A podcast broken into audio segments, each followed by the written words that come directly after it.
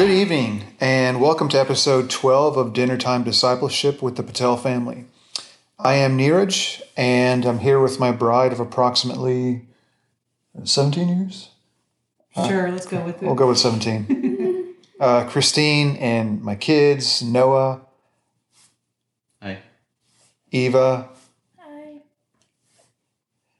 And so uh, today we're going to. oh, did I forget somebody? Who did I forget? I don't know. What's your name? Leela. Leela. Um, we're closing in on, I guess, 900 followers now on Facebook, which means that there's probably some new folks listening to this. And so maybe we should just briefly recap what this podcast is about. Eva, what's this podcast about? Discipleship at dinner time. All right, Eva. Technically, you're not wrong. What was for dinner tonight, by the way? Fish tacos. And what we have for dessert? Ice cream. What kind of ice cream? Cookies and cream. Homemade cookies and cream. It was amazing. Way to go, Eva. Yay! It was pretty good, Yeah, thank you. I gotta admit. Thanks, Eva. Uh, okay, so Eva, what's this podcast about? How would you summarize it? Someone new who's listening, wh- what are we here to talk about? Helping people grow their faith towards Jesus. Okay, that's great. Uh, Noah, what do you think? What is this podcast about? Um, just we just talk about God, like um, we just think about topics about God and talk about them. That's fair too. It's pretty random. Um, Leela, how about you? Like the last three episodes? Or Generally, like, Generally, and the last three episodes, because that's important too. We're gonna we're gonna be sorry, the last two episodes, because today is the third part of our three part series uh, that we've been going through on on truth. All right? So why don't you tell us what you think the podcast is about generally, and then specifically about the past two episodes and, and today. Well, the last two episodes have been about truth and What is the whole thing about?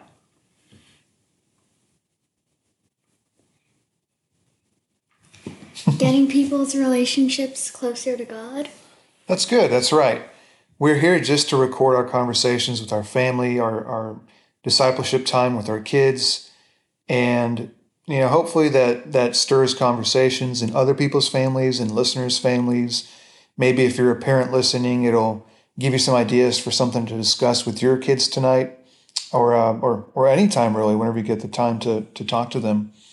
And um, just encourage you to to pursue your family, pursue godliness and holiness with your family, pursue and encourage your children and, and your, and your spouse or your significant other to pursue that relationship with Jesus and to pursue Jesus himself um, just every day, you know, with zeal and with enthusiasm and with with your whole heart and your whole mind and your whole your whole soul.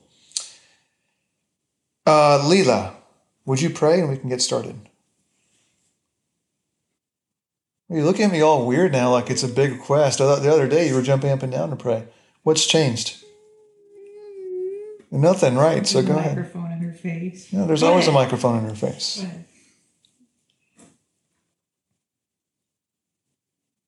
go on. Do it. Come on, we don't have all day, baby. Let's go. Dear God, Jesus, and the Holy Spirit, thank you that thank you that we got to have delicious dinner tonight and I even made delicious homemade cookies and cream ice cream. And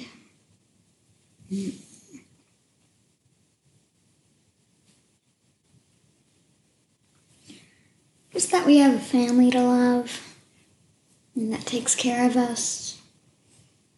And amen. Amen. Amen. Thank you, baby. Um, okay, so this is a th- like I said earlier. This is the third part of a three-part series. We've been talking about truth, and not just truth by itself, but truth as it relates to um, the, the the truth of the Christian faith. And so, in episode one of this series, what do we talk about? We talked about absolute and relative truth. Meaning that there is such a thing as absolute truth and there's not such a thing as relative truth, right? And that's not just something we believe, that's something we know, right? It's very easy, something very easy to prove. Even the statement somebody says to you, there's no such thing as absolute truth. What would you say to them, Noah, if they say that to you? Yeah, just like I said last time, uh, there's no such thing as absolute truth, then nothing would exist because you could think of a statement that the universe exists, and if um, if that's not absolute truth that the universe exists, then it doesn't exist. He came up with that himself, which I was pretty proud of. That that's a really creative and, and good argument, and I agree with it. Um, I, I I usually say if somebody tells me no absolute truth exists, then I, I turn back to them and say, well, what you just said, you can't know if that's true either. Then, right? You made a you made a statement about the truth. Absolute truth doesn't exist, and so the statement you just made, uh, you don't know if that's true either. Um, so anyway, that was part one. Part two of of the three part series was we each of us was assigned a different religion, different world religion. So Noah had what was it? Uh, Islam. Islam, yeah. And then Eva had, Hinduism. and Christine had, The LDS Church. Which is the Mormon Church. Yeah. Uh, Leela, what'd you have? Buddhism. and I had Jehovah's Witnesses, which is the Watchtower Society. And um, we, we sort of described each one, um, the features of each one, and compared and contrasted how they're similar and different. And the bottom line was we, we, we gave examples. We showed how these different major world religions have different views on some really, really important things. Like, for example, just as one example, G, G, the identity of Jesus Christ. In the Christian faith, Jesus is the Son of God. In Islam, he is not the Son of God. Now, those can't both be true. Either he is or he isn't. And so that claim that Jesus is the Son of God by Christianity or that he's not the Son of God by Islam, one of those is true and one of those is false which is an example. It's an illustration of how uh, there is such a thing as absolute truth. Truth is not relative. Uh, so today, today in part three, we're going to talk about um, why we believe that the Christian faith is the correct one. And I know that a lot of people out there listening are like, ah, they're just, you know, e- even saying something like a particular religion is correct and others are incorrect. Uh, that that that is offensive to modern ears, but that's not really even the case. I mean, it's the gospel, and and you know, Jesus says the gospel is an offense, right? So the message, the, the idea that truth can be absolute, or that the Christian faith, or even for that matter, Islam or Hinduism or whatever, is the one true religion, the one true faith uh, that is offensive to people. That is a, that is an offensive message to hear. But like we, we've talked about over and over and over again, I'm beating a dead horse here, we've explained over and over how there is such a thing as absolute truth, and if there is, then that means that has to mean that one of these religions is true. Well, it has to mean that none of them, not all of them, can be true. At most, one of them can be true, and we believe that the Christian faith is true. And so today's Today's episode is talking about that. So I want to turn it over to Christine for a little bit. And um, there's really kind of two parts to this. We were, we were taking a walk last night. We were talking about this. And so, Christine, we, we were talking about this issue, and I wanted to bring it up during the podcast. Um, you know, we, Christine and I approach this kind of different ways. And you know what I'm talking about. So I'll, I'll let you kind of tee that up and then talk a little bit about the, the sort of the faith aspect and then um, you know just sort of the internal aspect and then i'll talk about the logical aspect Right. So there's two different ways. Um, and kids I, I know we're talking a little bit a little bit long to start off but please listen okay because we're going to be asking you questions in a minute and I'm, I'm, I'm speaking to y'all, kids. right Um, there's two different ways to think about your faith. Um, and I think that um, neither one is is wrong, and neither one means like if you approach one way, your faith one way doesn't mean that the other way is you know you're you completely don't have that. It's either one or the other. You can have both. So it's by logic you can reach your your point of faith by logicking your way through it. I don't know if logicking is a word, but I just made it up. But you can use logic to get your way into believing in your faith. But you can also use um, I'm going to use the word emotion, but that's not quite the right word. Um, I think you guys know what I mean when um, you have a feeling, but it's not quite a feeling, it's a truth. Like you know that you know. So, like Eva, do you remember that time when you um, came to the decision that you were ready to be baptized? Do you remember you were talking about how you were just like, you were in the shower and you were washing your hair and you were praying and asking God if he was real? Do you remember that? Mm-hmm. And what did you what explain what happened? Do you remember? Not much. Not much. Well, I remember I was picking up a bar of soap, and then I just felt something. Yeah. And what did you feel? Like explain it. You you knew something after you felt that. What was it? I don't know what it was. I just felt God. You felt like it was God. Like there weren't words for it, right? That's what we I mean we talked about this after, right after it happened. Remember, that's the Holy Spirit. And a lot of people come to their faith that way. They have this experience. And I, I'm saying the word feeling, but it's not quite a feeling, but it's something where you just feel it and you know. You know in your soul that that is true, whatever it was. Like for you, you were questioning God, are you real? And you felt like God was saying, like, I'm here and I'm real. Like, it was like I was sleeping and the Holy Spirit threw a rock at my head. And I was like, oh! here I am. yeah. So um, that's what what Daddy was just explaining. That um, you know, some people come come at it in in that sort of way, and it's very hard uh, to to say to somebody that wasn't real. Um, because a lot of people will have that experience and say that it was real, say that it was correct, but it completely contradicts what somebody else's experience was. And when I say contradicts, I mean like somebody can feel like what you felt, Eva, and then somebody else could feel, feel the same thing where God's saying, I'm not real. They're two completely opposite things. How do you know which one is which? And you can't just go by what you what you feel in your soul.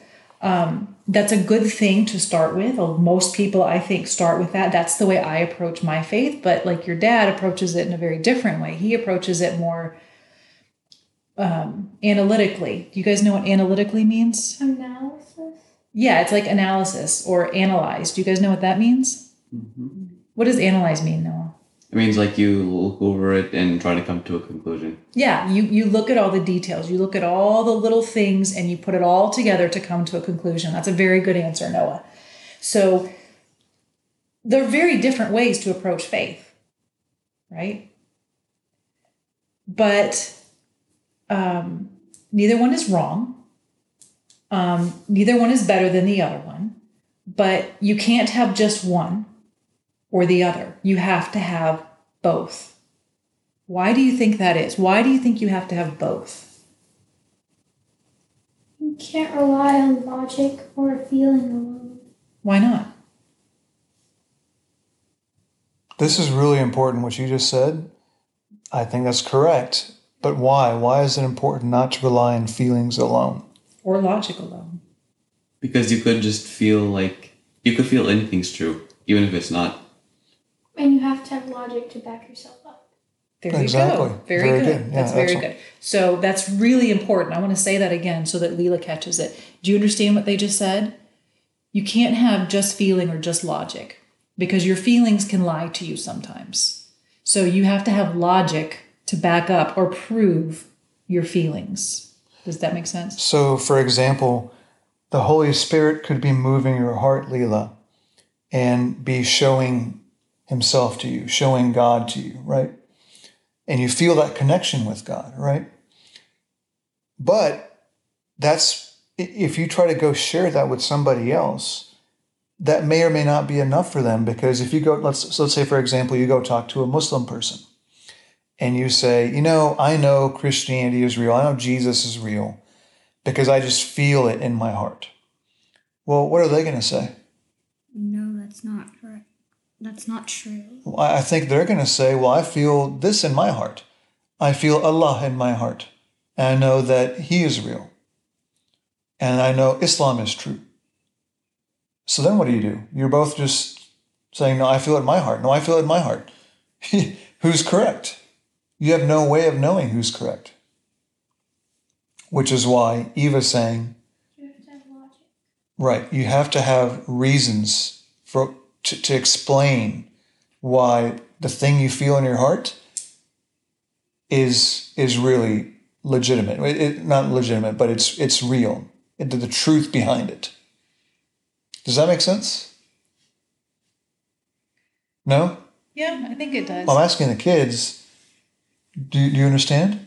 So, um, you because your feelings, you, you and some other people's feelings could contradict each other. You need logic to make sure. Yeah, exactly. that's exactly right. Did you understand that, Leela? Because you were shaking your head no when Daddy asked if you understood. Did you understand what Eva just said?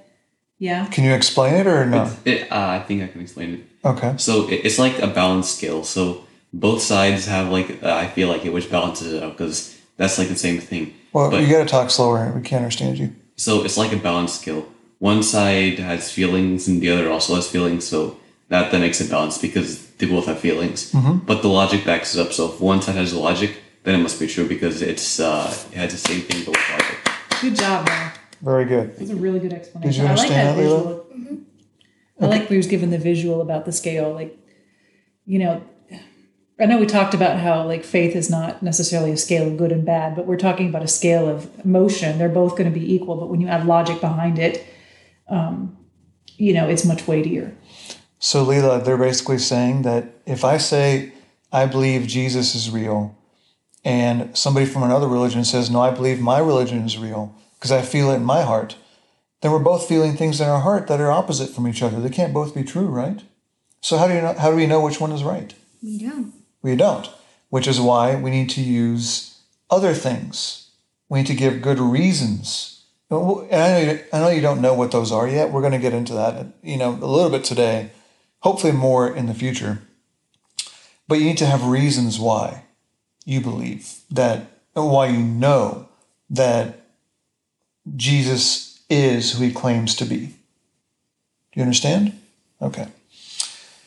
Um, Christine, do you want to say anything else on that point? There was, but I forgot. Okay. Um, so th- this whole, I mean, I, I have an illustration that I've, I've used a lot. I've taught, uh, if you don't know what apologetics is, uh, it's um, the, what is it, baby? Okay. Um, apologetics is the defense of the Christian faith. Really, it's a defense of any any line of thought. But in this context, it's the defense of the Christian faith using logic and reason. And um, I've studied apologetics for, for a long time. I've taught apologetics in, in church. And one of the illustrations I like to have in my, you know, start off these classes is what? The bridge. The bridge. Okay, can you explain the bridge? Um, Do your best. And, and this this illustration that Eva's about, this illustration that Eva's going to try to give. I say I was going to say he's going to give, but now looking at her face, I'm going to say she's going to try to give it. Uh, is is a really good. It, it ties it up really neatly. What Christine is talking about about you know you need the fa- you need the reason, but you also need the faith. So go ahead, Eva. Tr- give, give it a shot. I'm She's gonna- scared to start. No, if you're wrong, it's fine. It's, we don't care. I'm gonna say what I remember. Go, go for it. Say what you remember. So there's a big gap of I don't know. And the other side is I do know. So the block, you have blocks. Why are you laughing? There's different sides. She Each side is a religion. So the blocks are proof that the religion exists. So, um, Christian is the furthest, so yay! No, that's not. I don't That's know. not. So, do you remember Noah? I don't know. Okay. Leela, do you? Christine, do you? I thought I remember something about there being like, um, if you imagine sort of like the Grand Canyon, where you've got like this big Chasm. chasm, yeah, Yeah. chasm between two surfaces, and um, if one side is my reasoning, my my my belief, my feeling, whatever, the other side is absolute, total, hundred percent belief in God. You want to get all the way across as much as you can, but obviously, you know, we can't do that on our own. There has to be. You have to you have to go with the with the faith that gets you the farthest across. No, so not exactly. That's kind of what Eva was saying, but that's not exactly right. Oh, Uh oh. What was that? Your phone. Oh, no, that was my book. So, so here, here's the illustration. I think is it really, like I said, ties up neatly what what Christine was talking about about the importance of not just uh, faith, having faith, but also reason and logic and and and um, this whole field of apologetics. Right? Um, imagine that there is there are two cliff sides, and there's a big gap, like a big um, bottomless pit in between those two cliff sides. And one one of those cliff sides represents the la- what I call the land of unbelief, right? So you're starting with not you're just starting with the land of atheism basically. You, don't believe that God exists in that land. And the other cliff side represents the land of belief. That's the land of uh, of believing that God exists. You're a theist, or you're let's say you're even you're even a Christian on that on that uh, cliffside. So you've got a big gap between these two, between the land of belief and the land of unbelief.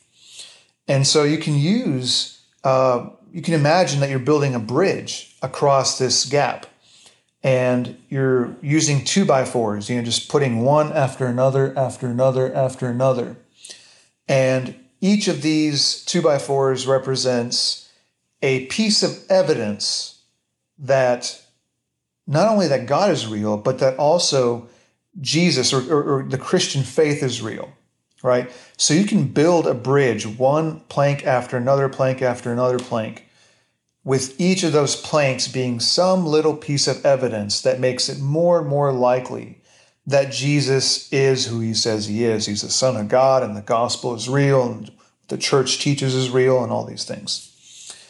But here's the problem is that you're never going to have enough planks to build the bridge all the way across. You're never going to have enough planks to to build a bridge from the land of unbelief all the way across that big gap to the land of belief. Because the reason is there's no absolute proof that God exists. It doesn't it's not out there. We don't have that.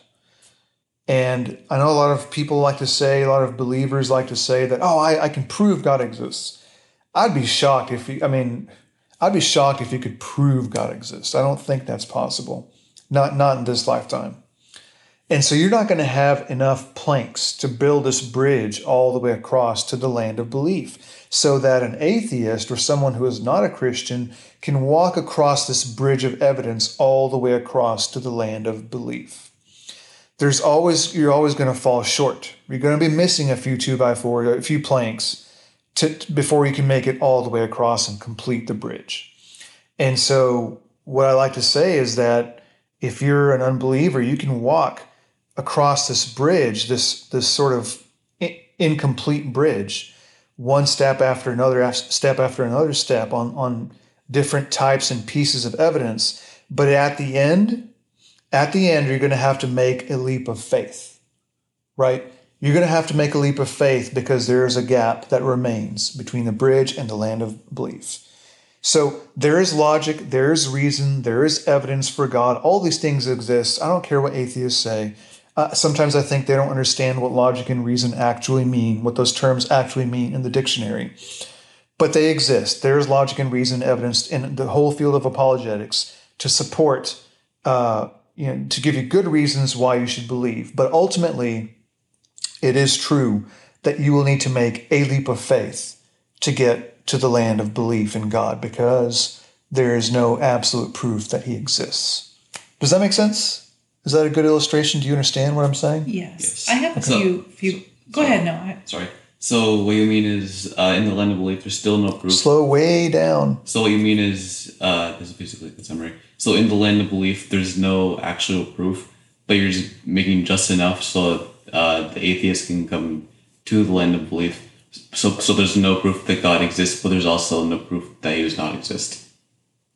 yeah, you want to get your bridge to go as far across as you can. Some people don't need a lot of planks, some people need a lot. Um, which kind of, I'm glad that you brought that up because I think that it leads to a really interesting question. Well, hang on before you go on. I'm not sure he understood, or maybe I didn't understand him. Can you say again what you just said slowly? So there there's no actual proof on either side. There's no proof on the religious side with uh, or the atheist side because there's no proof that, that God does exist, but there's not also no proof that he does not exist. No, it's But- not that there's no proof. It's that there's if you if you weigh the evidence one against the other, there there is more evidence that God does exist, but you have to pair it with the what I call that calling of the Holy Spirit um, that we just talked about a little while ago. When you add that on, it's enough to get you to where you need to be. You can't do it on logic alone. Okay. So that kind of leads to um, Well, uh, hang on, hang on. I know you want to jump ahead, but like I, I, don't think Noah's clear on this. So I want to make sure he understands. So let me very briefly summarize. I know that was a long explanation. Let me give you a very brief summary of what I was saying. Here, my hand right here. This is the land of belief, right? If you if you're in this land, you believe. And my hand over here, I'm holding it a little bit away, is the land of unbelief. Okay, they're two cliff sides. There's a big gap in between. I'm going to build a bridge from the land of unbelief to the land of belief. This bridge is made up of evidence that God, all the reasons uh, we believe God exists. So can- that evidence means both logic and Reasoning. re- logic and reasoning and the emotion. I say the feeling, but No, no, I'm talking about the Holy Spirit. no, it's both. that- no. It's not. it's not. It's not. I don't agree. The- it's my, it's my illustration. How do you not agree? Uh, Continue. the the planks are actual evidence. Okay, so um, you can point to archaeological evidence. You can point to philosophy. You can point to historical evidence. You can point there. There are a lot of different types of evidence you can use to build this bridge. Okay, but you're not going to be able to build it all the way across because you can't prove with there's no evidence that no absolute proof that God exists. So at the very end, you have to make a leap. You have to make a jump of faith to get to all the way to the land of belief. Does that make sense? Yes. Okay. So my question is, um, that was a good explanation to lead into what I was going to say. Why is that bridge not built for us all the way across? Why does God not just show us clearly, here I am? Hmm. Because he wants us to have faith. Why? He wants Because- glory. He wants glory. Well, can't he have glory just by showing us that he exists for, for sure?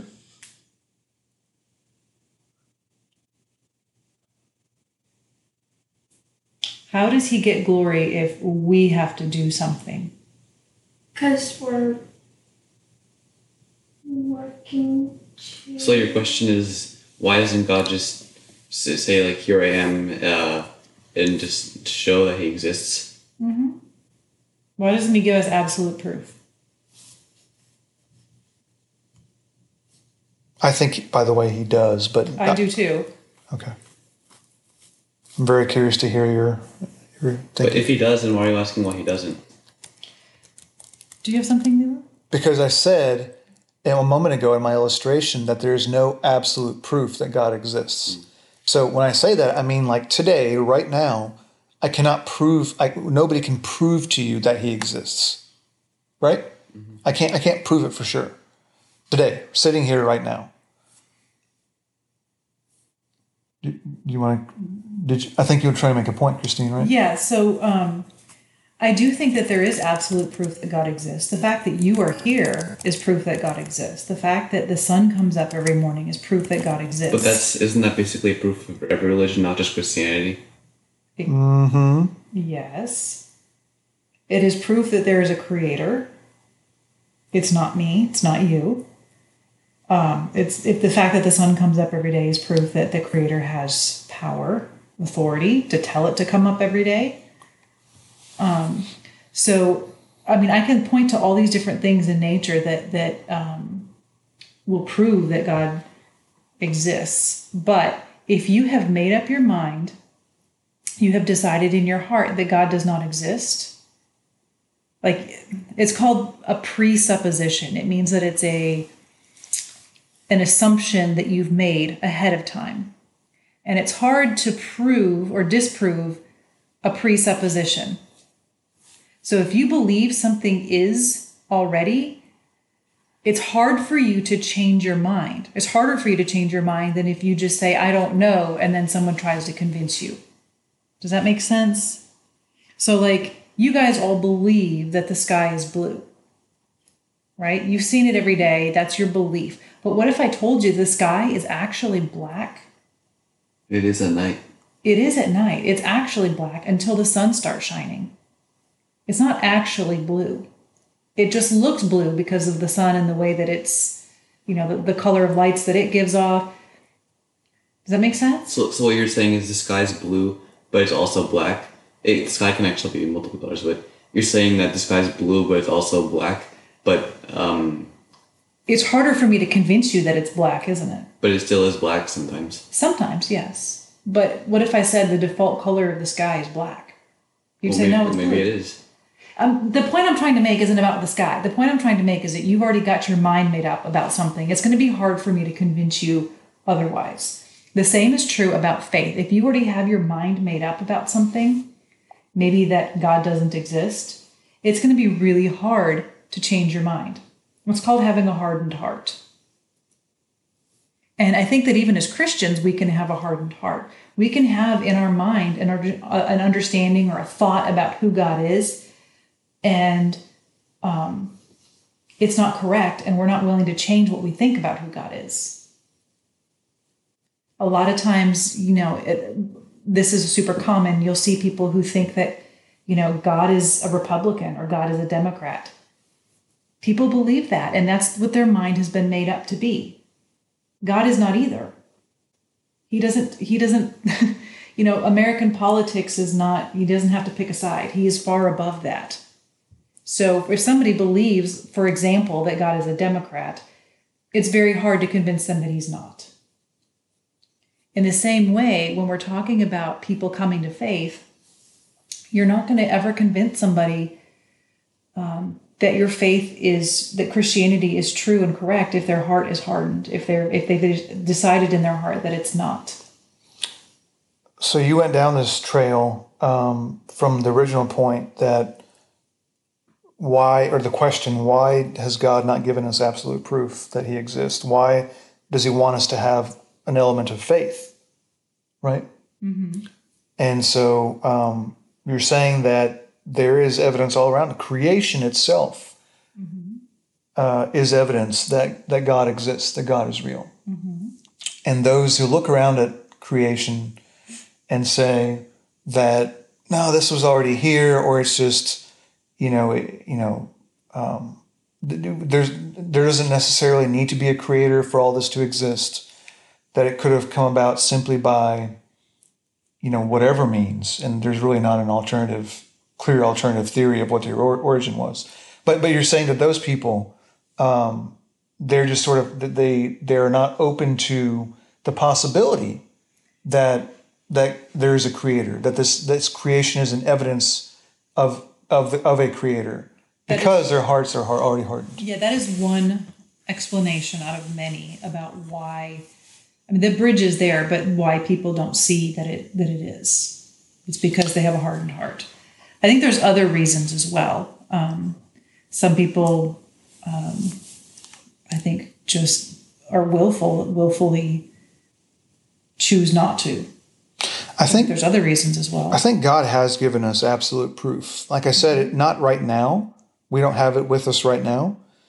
But um, if you think back to like the Old Testament, if you were there on the mountaintop with Moses and you were there with, at the burning bush, if you were there when God was parting the Red Sea so that you could cross it, and when he destroyed the Egyptians, if you were there when Jesus was turning water into wine or walking on the water, if you were there when Jesus was raising Lazarus from the dead, if you were there to witness the resurrection of Jesus, if you saw any of these things, I would think you have absolute proof of God's existence, wouldn't you?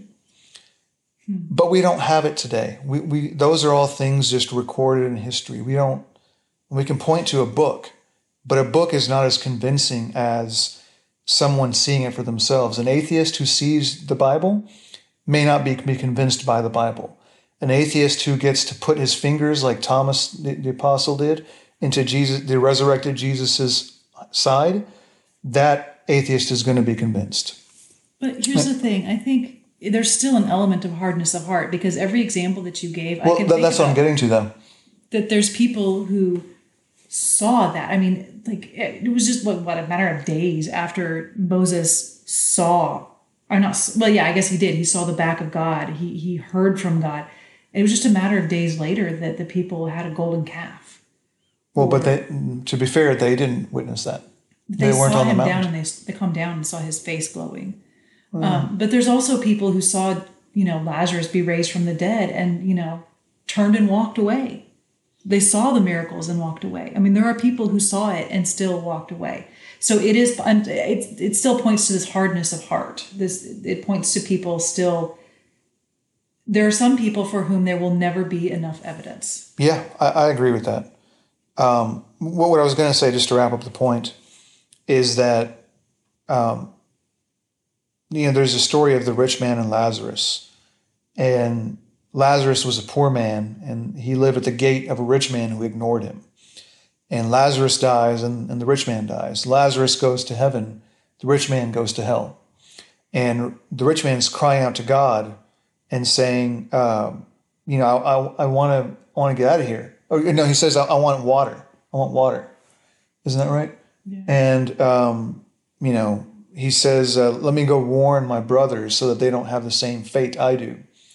And God says to him, sorry, uh, that's not going to happen because you know, even if even if I'm going to butcher this because it's been a while since I read it, but even if there were a miracle, right? Even if Moses himself were to talk to him and uh, talk to your brothers and, and explain to them all the things about Jesus, it, it, it wouldn't matter because they would still be hard of heart, right? That They still, they, if if if what has happened in the past is not enough for them, then nothing is going to be enough for them.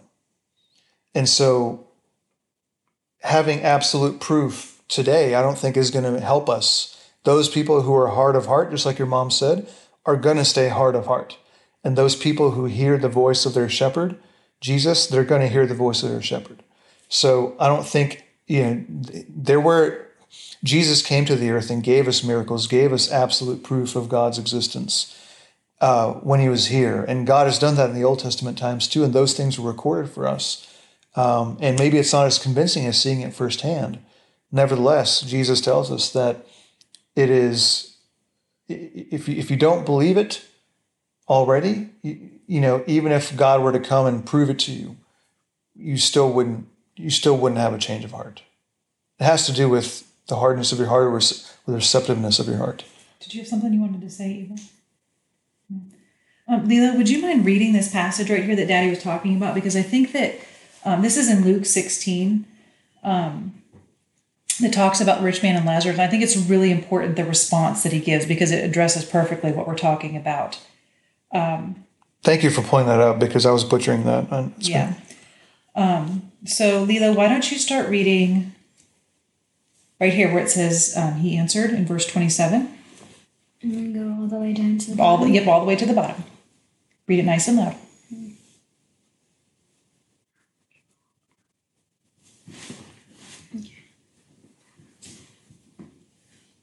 He answered. He answered, I beg you, Father, send Lazarus away to my family. Send Lazarus to my family. Abraham oh, replied. Oh, for I have. You skipped a line. For I have five brothers. Let him warn them, so that they will also not so that they will not also come to this place of Torment. That means basically hell. Abraham replied, They have Moses and the prophets. Let, let them listen to them. No, Father Abraham, he said, but if someone from from the dead goes to them, they will repent. He said to them, If they do not listen to Moses and the prophets, they, they won't be convinced if someone rises from the dead. So even if somebody rises from the dead and tells them, they're not going to be convinced. Jesus is saying there that even if somebody who is dead comes up and speaks to them, they're still not going to believe. I think that why do you think that's that's useful for us to know as Christians that there are people who still aren't going to believe even if somebody from the dead comes and tells them? Why do we need to know that? Because it's our job to educate people about Jesus. It is, Yep. but why is it important to know that there's people who won't believe? So we know what we're Noah, what do you think? You've been quiet. Um, I don't know either. Leela, what do you think? Why do you think we need to know that there's some people who won't believe, even if you have somebody rise from the dead and talk to them? Why do we need to know that?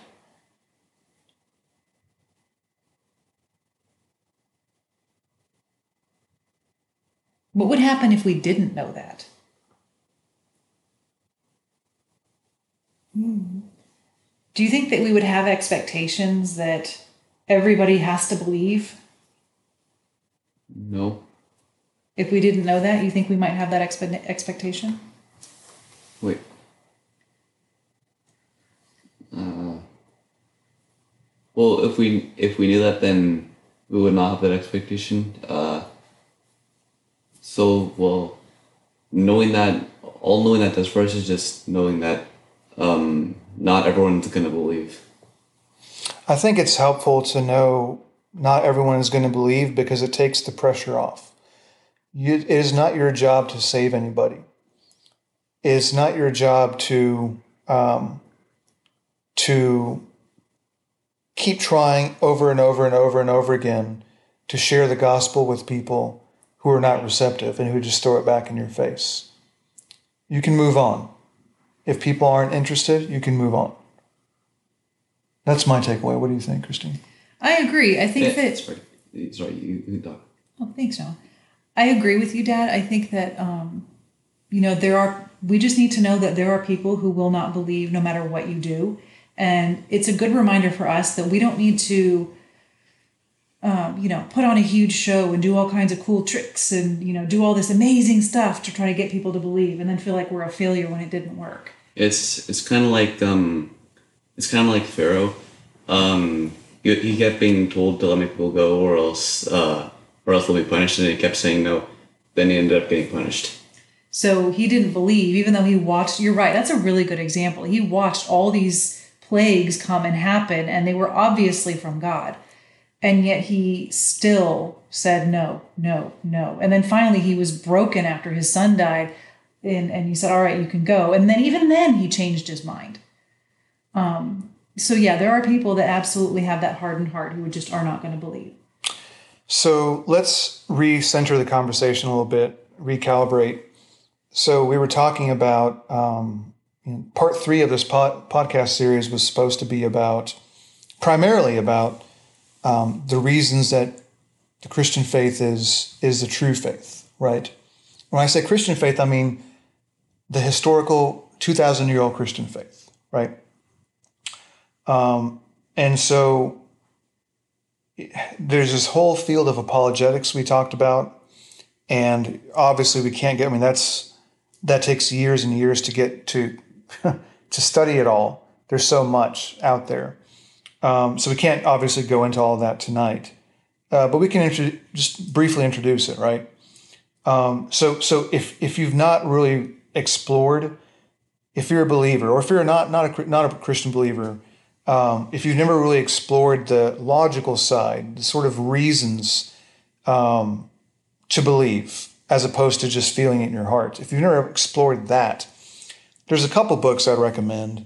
I mean, there's a, there's a ton of books out there, and many of them are very very good. Um, one of the most easily accessible, or one of the most easy ones to read for someone who is not really familiar with all this, is um, called "The Case for Christ" by Lee Strobel. Um, I, I, think it's honestly it's it's written in a really cheesy way. um, it, it, just kind of reads. I can't think of a better word for it than cheesy. Um, but a lot of the content is is pretty good, and I recommend that as kind of an introduction. I think another really good introductory book that is way less cheesy and, and very strong as well is called The Reason for God uh, by Tim Keller, Timothy Keller. And I've got that sitting right here with me. So in this book, he goes into, um, I'm pulling it up here. He goes into, I'm just going to read out some of the table of contents so you know some of the issues he, he addresses. Um, he addresses arguments like there can't be just one true religion, which is kind of what we addressed with absolute truth, right? Uh, chapter two, how could a good God allow suffering? Um, the church is responsible for so much injustice. How can a loving God send people to hell?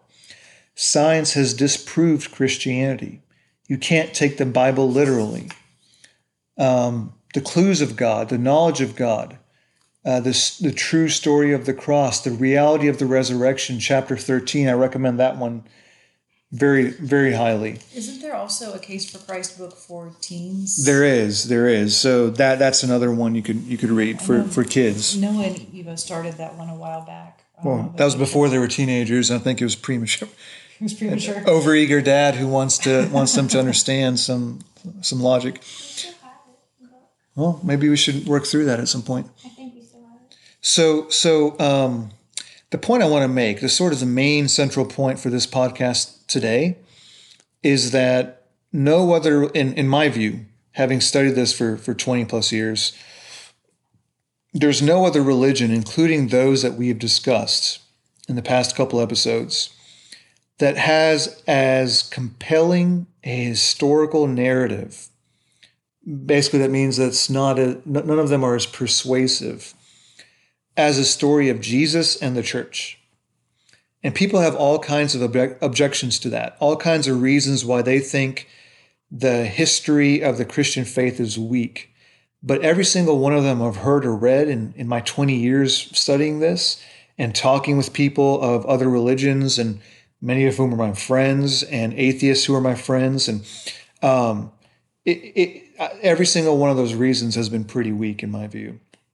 And there's a lot of roads we can go down and discuss when it comes to this issue, but the most important one, the most important, is the resurrection of Jesus. Did Jesus arise from the dead? If he didn't, then the Bible says that nothing Jesus said matters. Ooh, that's really important. So, the most important thing about Christianity is what, Leela? Remember? Believe and repent. Well, yes, but why? Because what? She doesn't know because she was making hand signals at her sister and funny faces. I'll say it. It's Jesus rising from the dead. If Jesus didn't rise from the dead, everything he said was a lie. What's that called, Eva, when it, Jesus rose from the dead? What's the word for that? Resurrection. Resurrection. So if he didn't rise from the dead, then nothing he said matters. Okay? Doesn't mean it was a lie, but it just means that nothing he said matters because he had he did not have the authority of God behind him. But, and this is the most important thing, if he did rise from the dead, then what, Noah? Then everything he said does matter and is true. Very good. Then everything he said does matter. It matters a lot. if any man in the history, or any woman for that matter, in the history of humankind has truly risen from the dead, truly, then that what that person has to say about God, you should probably listen to it. And so that's what I would encourage each and every per, each and every listener today to study is the resurrection of Jesus, whether it actually occurred. And and you know, there's like I said, there, there's or like we've been talking about tonight, there's the, the sort of faith component to all this, there's the logic and reason component to all this. And what we're talking about right now is the logic and reason component to all this. Did Jesus rise from the dead? Study that, investigate it. I don't just mean by reading Richard Dawkins and Christopher Hitchens, who, by the way, are like famous atheists, right, in, in their books. Um, I don't just mean that. I mean read carefully, read deeply, read widely, and understand the arguments that are made for and against the, the resurrection of Jesus. And I think if you approach it very honestly, if you approach this study very honestly with an open mind and heart, I, I, I believe the conclusion you'll come to is that the evidence that he did rise from the dead, the evidence for his resurrection, is very strong. There's no mm-hmm. absolute proof, right? There's no absolute proof that Jesus rose from the dead that we have today. I mean, people back then had it because they they saw him face to face, right? We don't have that today, so there's no absolute proof. Because, but sorry, go ahead. sorry, you can talk. But so there's no absolute proof, but there is evidence, and there's strong evidence. And if you're asking what is that evidence, pick up some of these books and start with "The Reason for God" uh, by by Timothy Keller. What I was going to say is, um, so again about not having evidence, they've actually found what might have been Jesus' tomb. We don't know for sure if that was actually Jesus' tomb, but it probably is. So, yeah. Well, um, yeah, I mean that's cool, possible, but yeah. but and we don't know if it's true. But even if it was true, I'm not sure that particular thing helps anyone know if Jesus' claims were were real or not. Yes. Right. So the mere fact that he was buried in a particular place and we have maybe found that place, It's helpful. it, it's helpful to me. You know, I mean that's kind of cool, but it doesn't really tell us if the things he said were true. It doesn't tell us if he rose from the dead, right? But there are things that that suggest that he did rise from the dead, and therefore everything he said is very, very important. And so, um, like I said, there's, I mean, this the study of Christian apologetics is deep and wide. Reason for God is a great place to start. Um, there was something that we talked about when we were out on our walk the other day um, that I wanted to kind of highlight. Um, you know, we were talking just a little while ago about how like Eva had this experience where she was hearing the Holy Spirit or feeling the Holy Spirit speak to her and saying like, I, I'm, I'm ex- I exist, I'm real. And, you know, I've had experiences like that. And maybe we can do another podcast in the future about why we believe what we do um, and why we believe in Christ. But um, we talked a little bit too about how, um, you know, other people will have experiences and they'll say, well, I, I, um, I had this experience and, and that, my, that experience told me that my religion is true. Um, I think it's really important to point out, and this is kind of branching off into a different area of, of, of religion in general, but um, it's important to know that there are there are spirits out there. We cannot see them, but they absolutely speak to us. And um, a spirit may be telling you, like like it did with Eva, like you can tell, you feel the Holy Spirit, like I'm here, I'm real, I'm true. Um, but there's also evil spirits that will speak to you and tell you things that are not true. And um, we spoke about this yesterday. You remember this? I think it was yesterday, wasn't it? We were having this conversation about how people can be deceived, and and and especially when you're new to faith, you you don't really have the discernment yet to know is this the Holy Spirit speaking to me, or is this a spirit who's trying to lead me astray?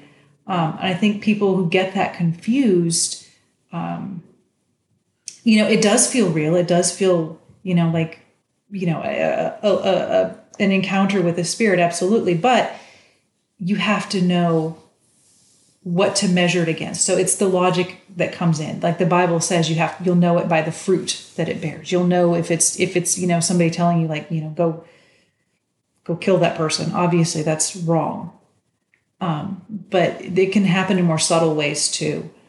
Um, just as a, I don't know, does that muddy the waters more, or does that Um, I think it's a good thing to discuss in the future to kind of flesh it out, but um, I'm trying not to be offensive, but I think it does muddy the waters a little bit. Okay, that's totally cool. I do think it's you know maybe for for somebody who's a little bit more of a mature believer, like somebody older, um, maybe Noah and Eva might understand a little bit better that, um, you know, there are there is a there is an evil spirit as well as a, as a holy spirit, and and the evil spirit is very convincing and very sneaky, super sneaky, and it's important to know, I think, for anybody that believes that they have an enemy who is actively working against them, especially if you have declared yourself a Christian, you have an enemy. Okay, so um, we were talking before about logic and emotion. Um, I want you to think about your experience with, with Christianity. What if your Christianity was only logic? What kind of problems might that lead to if you were only um, a Christian because you logic, I, I keep using that word, but logicked your way into it. What might be a bad thing that would happen because of that? You can't find the answer to 5.33 times 2. Approximately seven. What are you guys talking about? Oh yeah, it's this thing we No, have. I said if you said what would be a problem if you relied on logic alone, and I said Because you couldn't find the answer to 5.33 Well, I heard you. 2. I What just does don't that- know what that means. that Are you mean? saying like a ma- like logic, like a math problem? Yes. Okay. okay, that's not what I mean. Like if you're if you only use reasoning to understand Christianity, what's wrong with that? Can you love God if you only have reasoning? Mm-hmm. No. it's like it's like you're a robot, Yeah. and you're just like God was existed two thousand years. Because robots don't have feelings. Yeah, like Alexa. Yeah. Okay. Like Alexa. like Alexa. God is not Alexa. Um, so yeah, there's not this. You, you don't love God. You're not obeying God because you must. You're doing it because it's part of the formula. That is not like when when I when you think about how I feel about you. Is it a formula? Do I you know like check the box of give one hug every day, give one kiss every day? Check check. All right, sorry, you're crying. Can't hug you. I already gave you your hug today. That's not how it works, right? If you cannot logic your way through it. There's there has to be another component to it. The logic is important, and yes, I you know as your mom, um, I use my logic to take care of you in the same way that you have logic um, in your relationship with God, but it's not enough, right? Think about how sad your life would be if I was just a logic mom, if I was just a robot. That would not be fun. Now, what if it was only emotion? What if your relationship with God was only emotional? Why would that be bad? Because then you wouldn't know he's real. Well, I believe he's real. I feel he's real, but why is just emotion bad? Because um, it could be a bad spirit. It could be. We talked about that. You won't be able to prove it. Yeah. It hinders your evangelism. If if Explain you what you mean. well, what I said earlier, if if you're talking to someone who is someone of a different faith, or if you're talking to an atheist, they feel they what they feel inside is just as strong to them as your faith may be to you. And so just saying that, oh, well, just, you just need to feel it, that's not going to persuade any anybody by itself anyway. And so you need to be able to give a reason for your faith, as Peter says in the Bible. Be ready to give a reason for why you believe what you believe. And um, if you don't have a reason, if you don't have some of that logic and reason, you know, element to your faith, then why would anybody believe what you have to say? Yeah, and I think too, um, if you're only going by emotion, emotions change. And I mean, I know in my own my relationship with God, there are times when I'm angry at God. And there's times when I am just bored with God, or times when I'm just I can't get enough of God, and I, they're constantly changing, right? And there's nothing wrong with having those feelings toward God, but if that's all my relationship is just based on how I feel, that's a faith based on me, isn't it? Mommyism. Yeah. And I can't I can't make my feelings my religion. My feelings are not my faith. Does that make sense? Because God is so much bigger than me, you know, being angry at him, or God is so much bigger than um, me being really thankful to him or whatever. Um, those are feelings, those are good things to have. You know, that's a good part of the relationship. But just like your relationship with like your dad and me or with anybody else, you can't just have emotion. Like what if as a mom I just used emotion when I train when I like talk to you? You would act. I would act weird. I might. Well, you kind of already do, but Thanks, Noah. Burn. so do you. anyway, what if I was like, you know, I don't feel like teaching you, you know, important things today. I'm just not going to. That wouldn't make me a good mom. Or what if I said, you know, I really want you to like me. So I'm going to do all this stuff to let you do whatever you want just because I want you to like me. I'm not being a good mom, right? You have to have both the, the emotion and the reasoning together. You can't have just one. Your faith will be weak if you have just one. Okay? Mm-hmm. So tonight we talked about we went from, you know, establishing that truth exists to coming to this conclusion that Christianity is true. And there's a lot of stuff that we could have discussed and we didn't really um, have the time to get to. But the point is that um, some people aren't going to believe no matter what, but we still need to try. That we need to approach um, our, our, our relationship with God with both logic and reasoning for our own well being and for the people around us and the people that we're trying to evangelize to. Was there anything else that we, we talked about? Yeah, uh, what I would summarize for for my part um, would be that if you're talking to if you're a believer and you're talking to somebody of a different faith and you're trying to explain to them why you believe the Christian faith is is the true path to God and all others are not. Like I said before, I'll say it again. Focus your discussion on the resurrection of Jesus. Did it happen or did it not? What are the arguments for it? What is the evidence for it? What is the evidence against it? And, you know, like I said, you can't prove it, but the evidence is, in my view, very, very compelling. And if that is true, if you can persuade someone that, hey, maybe the maybe the resurrection actually could have happened. Maybe this once in a lifetime, once in a, you know, I mean, how many people have been resurrected, right? So if this very, very exceptionally rare event, miraculous event, actually occurred, then what does that mean? That means that what Jesus said is true, and what every other religion said falls apart. It crumbles. And so that's what that's my one main takeaway message to you, the listener, today. And from these three past episodes. Yeah, there's a lot that we did not cover, but um, I hope that you kids at least got a sense that, um, you know, there's a lot of reasoning behind why we believe what we believe. And we want you and expect you to have reasoning for why you guys believe what you believe.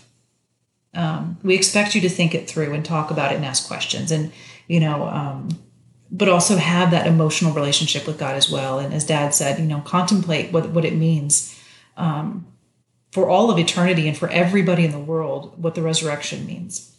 So I'm going to go ahead and close us in prayer if anybody doesn't have any other comments. No? Okay. God, thank you so much for um, giving us this opportunity to gather together this evening um, to study you, to look at you, think about you, think about who you are. Um, I pray that this podcast tonight would encourage my children to think about you deeply, differently, to think about you as um, as their God, and that um, we could continue to have those experiences with the Holy Spirit where we know that it's you um, speaking to us, and that you give us um, your presence, the gift of your presence, God. Um, I thank you for uh, for Daddy for um, for his understanding of apologetics and his willingness and zeal to teach it to us, and I thank you for just the way that he he loves our family and cares for us. I pray that this message tonight um, also reaches people who need to hear it and need to maybe ask some questions, ask some hard questions, think about um, their relationship with God and and where it falls on that um, logic and um, emotion scale. And I pray that um, if there's anybody that has come to that conclusion tonight that Jesus is the Son of God, that He is real, and they feel that Holy Spirit pricking, I pray that um, that God, that you would people to be um, closer to you, show them where to go, get them plugged in, um, that they would let us know um, about that decision. And God, I just pray that um, your word would go out and change us forever, that we would never, ever, ever be the same after we hear your word. And we thank you for it, God. We thank you for loving us. We thank you that you sent Jesus to die for us. That was such an incredible gift. And I thank you that um, you gave us your most precious thing so that you could have a relationship with us. That's something we should never forget. We love you, God, and we pray these things in Jesus' name. Amen. Amen. Amen.